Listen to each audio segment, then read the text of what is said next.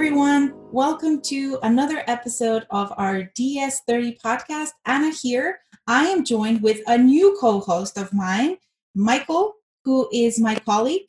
Hi, Michael. Hi, Anna. Thanks so much. Um, and I'm really excited to be um, co hosting the podcast with you from now on. Um, so, uh, Nicholas, who was previously the co host of the podcast, has moved on to bigger and better things. So, in replacing him, I certainly have big shoes to fill. Uh, I guess in the spirit of podcasting, big headphones to fill. Um, but you know, I am a data scientist and data science instructor um, with Pragmatic Institute, of course, just as you are and Nicholas was. Um, and I'm really looking forward to this. Me too. So today we've invited back Dr. Becky Tucker, who is a data scientist with Netflix. And we had a general conversation with her a few months ago about sort of the role of a data scientist um, and her role, her introduction to the field. Um, but today we're going to be focusing on something that is very fresh in many people's minds, which is what do we do as data scientists when all of our expectations go out the window, when we face an unstable environment, unprecedented situations? Let's jump right in.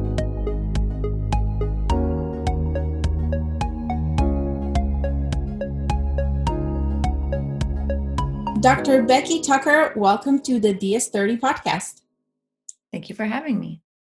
Uh, so, I think we're going to start our podcast as we usually do, where we uh, have our um, guests introduce themselves and tell us uh, how you got into data science.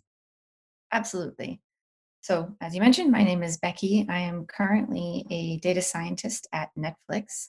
Um, but like a lot of people in data science, I'm actually uh, from a different field altogether. So I did my PhD in physics at Caltech, where I was an observational cosmologist studying the Big Bang. And in the latter part of my graduate career, once I realized that I probably didn't want to stay in academia, I started on a quest to understand okay, what else can I do with this training that I have and with these skills that I have? And there were a couple of fairly um, typical options open to people at the time. You could go into consulting. Uh, it was quite popular to go into uh, Wall Street. And then there was a small but growing contingent of people who were becoming these things called data scientists. And so I did a little bit of research on that and thought, this some this is something that I think I'm really interested in, but I wasn't sure. Um, I ended up having a gap in my uh, academic schedule thanks to uh, mishap with um, our experiment and the fact that the, the government shut down in uh, 2014, I believe, as people might recall. And so I ended up with this gap in my schedule where I ended up doing the Insight Data Science program. Um, so this was in 2014, so it was it was quite early days, both for that program and for data science in general.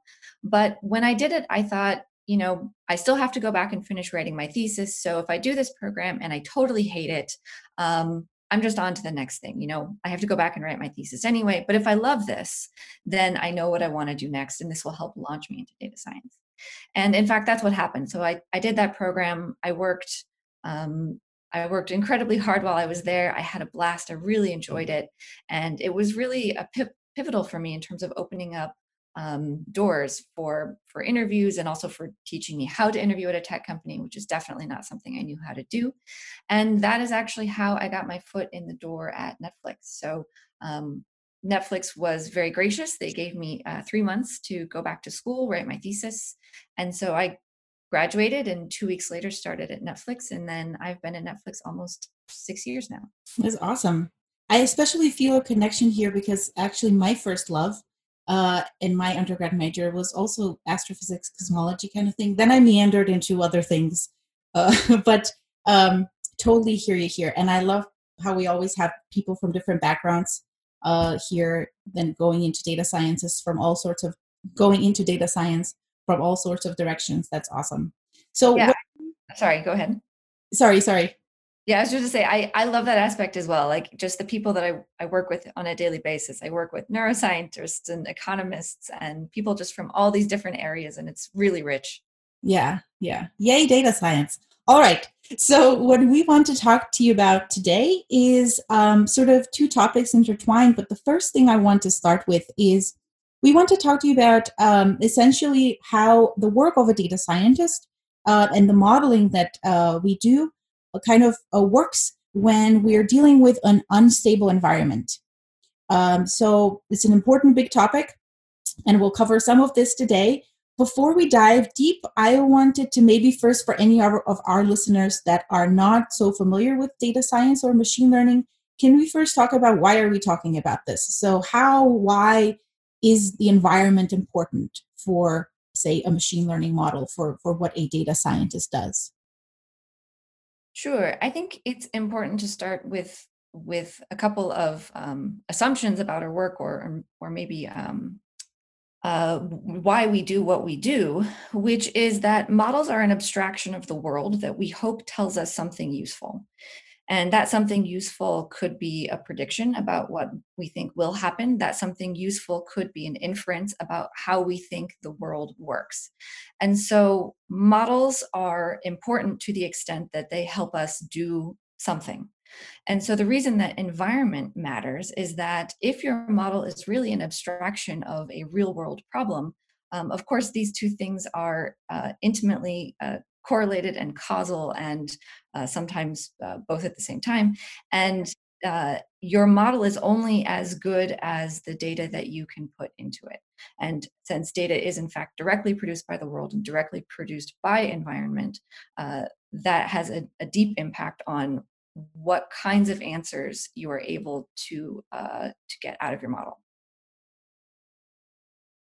Awesome. Thanks so much, Becky. Now, you mentioned um, so you mentioned that models can give us, in some cases, um, predictions and in some cases inferences, um, which can lead us towards, you know, maybe more direct decision making from what a model tells us, or perhaps more insight as to how we should react um, to changes going forward. Um, and this sort of, for me, harkens back to something you said last time you were on DS30, uh, which is sort of these two types of data informed decisions. Um, and you mentioned sort of data driven decisions and data inspired decisions. Um, and perhaps um, could you talk a little bit more about that and maybe some of the, you know, maybe on the more technical side, some of the ways of thinking in data science that might relate to each of those, um, especially in unstable environments? Sure. I like to draw the distinction between um, data driven uh, data driven decision making and, and, data inspired decision making which is that there are uh, some cases where uh, data science and, and data is just more helpful than others and uh, and the the connection is more direct. And there are some areas where it really does need to be just a data point for a person making a decision. And a lot of this has to do either with um, the maturity of the field, the availability of data, um, and then also, you know, sometimes just the inherent nature of the field you're in. Some things are just more predictable than others, and I think, um, I think that uh, you know, if you, this is perhaps a, a slightly uh, a silly example, but um, you don't you don't need a whole lot of human um, human in the loop decision making, for example, uh, to predict when the sun rises, right? We have a pretty good idea of how that works. We have a pretty good idea of how that data is generated. Um, you could pretty much just have, if you needed something every day that was queued off of when the sun rises, we would feel pretty confident letting a machine make that decision. It's a pretty predictable quantity. Um, on the other hand, if you have something that say is keyed off of stock market uh, values, uh, returns, or changes there. Um, that's an incredibly sort of unpredictable um, environment, and there you might want uh, a human being to review a decision, you know, before you decided to sell off all of your stock because some number had hit some other number, right? Um, so there's there's a range of of fields obviously. Data science is this massive field. It's in every industry now. Um, and there are uh, some decisions that we feel more comfortable um, letting um, an algorithm or something like that provide more of that decision making power and somewhere where it is more appropriate for for a human being to be more involved. Great. Um, so before we talk about how we can deal with an unstable environment maybe let's first talk about how we can detect that we are dealing with an unstable environment? Yeah, I think that's a really um, nuanced question because I think an unstable environment could mean a lot of things. So, you know, fundamentally, I do feel like what we're talking about is a training set, testing set mismatch. Um, and that can happen because you are in an unstable environment. So, you know, right now, I think regardless of the industry you're in, everyone's data is being affected by the uh, um, the quarantines due to the COVID situation. So you'll see this in terms of your retail data, where everyone's retail data dropped, um, change in traffic patterns. So we saw dramatically decreased amounts of car use, um, particularly in a city like LA. Um, but then ultimately, you know, that may end up maybe an increase in car use in the in the long run if people are afraid to use public transportation. Um, we saw massive increases in you know grocery volumes. There were shortages. We saw changes in behavior since people were spending so much more time at home. So um, more cooking more um, uh, interest in at-home exercise equipment more watching netflix for sure. And so that's kind of an unstable environment in terms of the fact that there was really a, a step function change in what people were doing. Like it's a total regime change. Um, and i don't think that there is you know and again i'm i'm just a single practitioner and and uh, and i think that there are many many more people who are experts in this field than me. But as far as i know there is no machine learning algorithm that's going to predict a paradigm shift. Um, there are techniques you can use to identify it in your data afterwards. And i suppose i could imagine some kind of you know human in the loop system where you know every week you go out and uh, you know query 10 economists about what they think will happen in the next week and somehow that becomes a factor into your model or, or some something like that. But but by and large um, i don't know of any techniques that are going to predict a, a massive uh, paradigm shift like that. Now another form of unstable environment that i do see is again in terms of training testing mismatch is is that um, you're you know you've trained a model for example and you've put it online and your online data is slowly morphing over time and becoming ever more disconnected from your your training set. Um, or there your online data is uh, different in a way that you didn't anticipate. So you the, the outcome is the same typically which is that your model produces um, some kind of result that is just uh, wonky or nonsense um, and uh, and that case the the sort of slowly evolving case there are there are more remedies right? Retraining more frequently um, really monitoring some metrics about your training and testing set. So where i've seen this particularly in my own work is that um, the amount of information missingness between training and um, and like your online in production data can often be quite different. So you train on some lovely complete data set where you have all the information but then in real life all of that information is missing uh, more frequently than you expect. And so in particular with like you know tree based methods um, you can end up getting some some pretty bizarre results if you haven't properly accounted for that.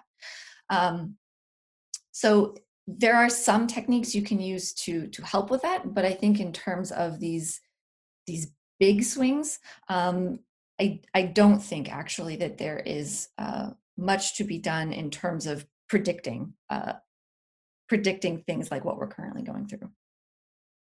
Certainly, yeah, it's it makes sense in many ways that you know perhaps we can't see the future, can't predict when something truly unprecedented is going to happen. Of course, you know it it lacks precedent, so how would we know? Um, but you know, let's say we find ourselves in a situation like we're in now. There's a precipitating event that you know just causes this drastic shift. Um, as a data scientist, what do you do now? What do you do with a situation where maybe you know the data doesn't necessarily exist yet? Yeah, I think that there are a couple of I'm going to answer the question two ways. One is is very practical like, you know, what do I see people actually doing and, and grappling with? Um, the other I think is a more philosophical question which is that I think the current situation for me at least has exposed a lot of gaps in the way that we think about models and modeling.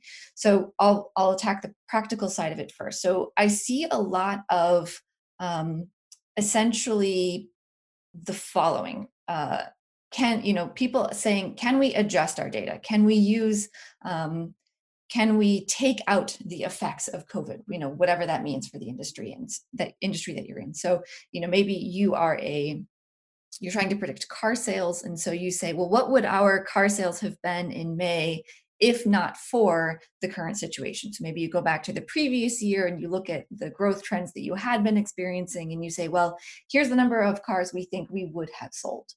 Um, you can you can you know imagine how that extrapolates to a lot of different industries. Um, I see a lot of um, essentially what I might call um, attempts to get the the counterfactual. So um, what you know if if we if we had made a prediction about what april would have looked like based on our data up until that point and compare that to what actually happened um, you know assuming that your data was sort of uh, normal and predictable up until then comparing like that prediction in terms of what actually happened is maybe a way to to get at like adjustments of your data. I think in the long run you'll probably see people just um, omitting data. I'm of two minds about whether or not that's actually a good idea um, to just kind of you know in the future we'll all just drop march 2020 from our data sets. Um, because it is it is a true thing that happened right? It it wasn't um, it wasn't a faulty detector. The world really did look like that. Um, but i can see how in, in future data sets it will really pull people's data around. Um, which brings me to kind of the philosophical question which is are we thinking are we interrogating our models enough? Um, i think that what this has this current environment has exposed for me is that we might be asking a lot of the wrong questions of our models. You know instead of instead of just asking uh, what will happen what do we predict will happen um, i think that i'd like to see everyone move towards more nuanced questions like what is the most likely range of outcomes? Or what is the worst case scenario under the assumptions of this model? Or what is the likelihood of that worst case scenario? So i think what this highlights for me is that we're not thinking hard enough about uncertainty and risk. And a lot of the um, particularly intro machine learning materials i think for the sake of simplicity and i understand but they they tend to omit some of these things about the assumptions that go into a model. You know i think that a lot of folks might use for example even just a, a linear regression um, without understanding all of the assumptions that are, are built into a linear regression you know about homoscedasticity or normality um, and how that may or may not play well when you have a data set that is um, basically uh, got a lot of extreme events in it which is what we're seeing now that's very interesting. So, the one thing that comes to my mind as I'm listening to what you're talking about is how, what's the role here of domain knowledge and expertise when you are trying to either, as you say, assess uh, uncertainty or risk, or assessing whether we are in an unstable environment or not? Uh, and just sort of, I guess, in general, what's the, what would you say is the role of domain knowledge? Yeah, I would say, particularly in unstable environments like this, the role of domain knowledge becomes increasingly more important. It's important for a data scientist who is trying to build good models because a lot of what you're doing, and, and this uh, goes back to what I said originally, a lot of what, what you're doing when you're creating a model is you're trying to create some kind of abstraction of the world. And necessarily, you have to simplify. And it's important to know where essentially you can take shortcuts and where you can't. Um, is it still a good model if I if I assume, for example, all of my data is Gaussian? That's an incredibly common assumption. And unless you really have a pretty deep understanding of the process you're modeling, you may or may not know whether or not that's a good assumption. Can I assume my data is normal?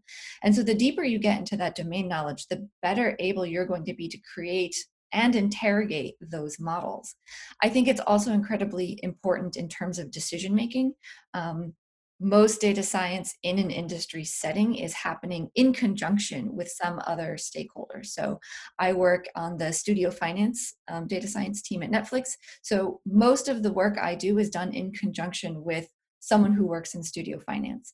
And so it behooves me to understand that domain to understand the kinds of decisions they're making, how I can help them make those decisions, what sorts of models are appropriate for for that um, for that uh, uh, particular problem. And i think it also helps kind of separate from the the technical side um, it helps when i speak their language. So um, you know if if i go in and they start talking to me about um, cash, cash flows or you know the time discounting of money or or something like that and i have no idea what they're talking about. It it doesn't exactly inspire trust in me and in my work from their side. So i think a lot of it is also about the communication aspect um, and then also separately um, i think i mentioned earlier that i i sort of um, am currently uh, preaching with the fire of the newly converted about Bayesian methods. And, and one of the things that I really adore about uh, Bayesian methods is the fact that you can actually take that domain knowledge and incorporate it into your model via setting your likelihoods and your priors and things like that. So it can actually go directly into a model in that case. Definitely very interesting. Um, so if that is a little bit of the, you know, the why of, uh, you know, collaboration and, you know, using domain expertise, maybe we could talk a little bit little bit about the how you know what does this collaboration look like? Especially if you're doing something like you know bayesian modeling what kinds of questions or what kinds of you know processes are you going through with these stakeholders um, to you know set up these sort of modeling paradigms? Sure. A lot of domain expertise in building that is um, is uh, is well i consider it part of data science but it's it's uh, the part of data science that i think is often um, not talked about enough. So for example I, I, mentioned before that i work on our studio finance data science team. And so one of the things that i have been doing since i, I took this job is um, i literally took coursera classes on accounting um, to understand lingo to understand how it works to understand um, where my stakeholders are coming from and that and it was actually really helpful. I mean both in terms of um, understanding jargon and lingo and and the kinds of questions that they're thinking about and also in terms of understanding how they think. You know when you realize that um, for example so much of accounting is about balance and about things balancing out to the dollar um, I think as a data scientist, I was getting really frustrated because I would have some model or something like that, and and um, my stakeholders would get upset that you know there was a, a what I considered a rounding error, basically. You know, like this doesn't this number over here doesn't match this number over here, and I'm like, it's only off by five dollars. Who cares? Um, but they cared because they're accountants and they're that is their training, right? They they have been trained to care about every single dollar, and so it helped me adjust both um, sometimes the model itself, uh, in one case, literally was rounding error, and so I changed the way I did rounding so that the numbers were exactly the same at the end. Um, but also on how we communicate and how we set expectations. So for cases where there there it was more of like a predictive thing and it wasn't ever going to be to the dollar it was about setting that expectation about hey this is always going to vary you know 10 10% from what the actual sort of final result here is or something like that so i think that there is building your own general knowledge of whatever field you're in um, when I was on, I was actually on our content data science team for a few years before I had my current role. So I did a lot of studying about production. How, how do TV and films get get made, right? To understand that. I think then there's also an aspect of spending a lot of time talking to your stakeholders, understanding their jobs. Um, I really, really like to shadow my stakeholders when they're doing sort of what they consider everyday job functions um, to understand you know when you're going to this application and doing these things why are you doing that um, what does that help you do? What does that enable? And sometimes the answer is something like i do this because i have to and it's boring and i hate it. And that to me is actually sometimes a sign that like hey here is something i could be automating for them and i could make their job faster and more efficient and they don't like doing this part anyway. Um, sometimes it's like well i have to to switch between these two things because you know i don't have this piece of information. And it's like well what if we had something that gave you that piece of information? Would that would that be helpful? So it helps me understand the kinds of problems that they need to solve day to day. Yeah. um, so this was rich with advice already i feel in how you do this in your work. It's very fascinating and i'm sure helpful uh, to our listeners, but maybe for any junior data scientists out there or any of our prospective data scientist listeners, do you have sort of any advice on somebody who has say strong technical skills but is still developing their domain knowledge in in a new role? How can they start sort of being better at that? Yes i think the advice i would give is first about mindset which is that i consider myself someone who is never done learning um, because inevitably the, the folks i am working with they are experts in their field and i'm an expert in mine but by definition i will never uh, be an expert in their field and so it's really incumbent upon me to to listen and to hear what they say and, and to really maintain humility um, and understand that um, maybe maybe i'm a fancy data scientist but they're really the expert in the room. So uh, i think avoiding i think some of the occasional arrogance that you might see from extremely technical folks. I see that happen sometimes. Um, and don't forget also, I think people get really intimidated by data scientists in general. Um, I, I sometimes do sit in a room with people and they say, oh, well, you know, I, I don't know, you, you know, you're the genius in the room. And I, and I hate that actually, um, because it's, first of all, because it's not true. And, and second of all, because I want them to meet me as equals because they're the experts in their field. So I think first mindset, uh, remember that you're always learning. Um, and then i think it's it's a matter of start broad you know um, buy books try coursera courses uh, read blog posts. I think if you're really starting from ground zero um, get the basics first. I mean wikipedia honestly is a pretty rich resource for most things about the world. And then as you get in just keep digging deeper and deeper and deeper. You might find yourself um, having uh, interviews or, or, conversations with the folks you're actually working with and really digging in deep on what specifically they do. You might find yourself in specialized textbooks or trying to pick up um, kind of a more specialized class to get that domain expertise. Um, you might also consider um, what i consider the you might also consider like one step removed. So one of the things I realized when I switched roles um, a few years ago, so I switched from our content side of things into our studio finance, and those two things are, are separate fields, but of course they're they're quite related to each other. And it turns out that all of that context I had from working on the content side of things um, gave me a lot of um, helpful uh, information to bring to that studio finance. So don't be afraid also to kind of take one step left or right from the actual domain you're in and understand the things that are connected to it as well because of course nothing happens in a vacuum. Definitely and this all certainly you know rings very close to home for me in terms of transferring knowledge in terms of you know how to set up people's expectations that you want to listen to them just as much as they want to listen to you. Um, and so maybe just to get into this a little bit more um, you know, we would be remiss in a data science uh, podcast not to ask you a little bit about the technologies and tools you use. So, in particular, are there technologies, tools, platforms, products that you find really help with collaboration and communication, you know, with those domain experts? I think that the the thing that I find most helpful, and it's a little bit tool agnostic, is always come to the meeting or you know the event whatever it is with something concrete in hand. Um, i find that so for example if you have a project proposal you think that you want to to build something for someone that's really going to um, help them.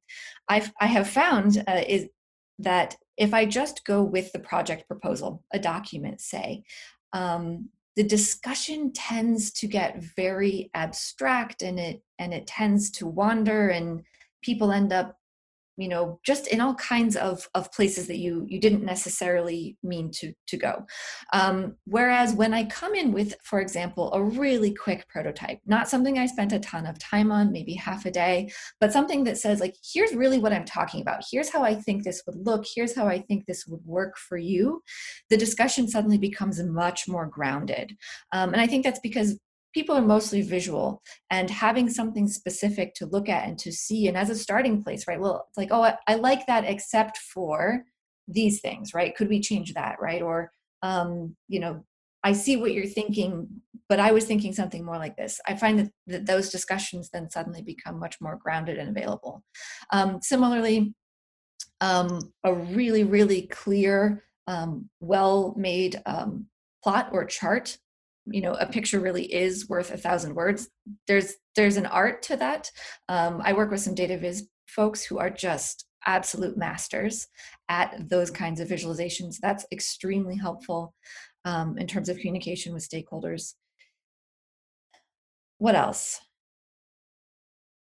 No math depending on your stakeholder. No no um, no equations. That just scares people Sure, sure. As someone with a background in pure math and then pretty theoretical statistics, I have seen the I, I know those looks, I know those responses. So I definitely know what you mean there. Maybe we can also tie that back into any advice for any junior data scientists. Don't come up with the equations and bring them to the table. Like, yes, I mean, again, this is this is all really um, situation specific. You know if you're if you are working with a bunch of engineers and it's a super mathy crowd then yes by all means use math. Um, if you're working with a marketing department or with a finance person or something like that like throwing all of your calculus up on a slide um, may make you feel quite smart but it is going to tell them almost nothing absolutely. yes I find it can be helpful to, you know, have that stuff around in case anybody wants to see it, in case it might, you know, well, how did we get these numbers? You know, what's the what's the process? But certainly, you know, as you mentioned, we don't want to intimidate people as data scientists. Um, certainly not to lead with it unless someone is really looking for it. Yeah, and I think that's a question of audience. So if I'm presenting to my team, which is other data scientists and analytics engineers, uh, I feel comfortable using as much math as I want.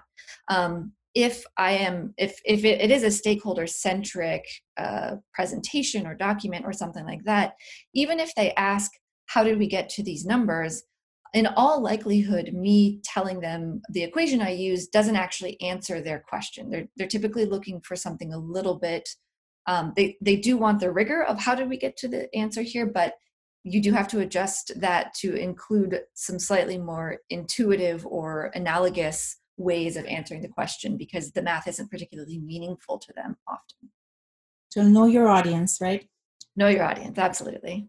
So this is very fascinating and I wish we could keep talking. Unfortunately, we're going to have to wrap up soon, but I feel like we cannot do that without asking you what is your latest Netflix binge? Um, I have been really going through a lot of stand up comedy on Netflix. So um, I tore through all of the Trevor Noah specials, which are delightful. Um, I watched Hannah Gadsby's Nanette and then Douglas. Um, and now I am currently on to Iliza Shlesinger's uh, specials. So I have been um, really uh, seeking, I think maybe seeking solace in a lot of stand up right now. Fantastic. Dr. Becky Tucker, thank you so much for talking to us today. It was my pleasure. Thank you for having me.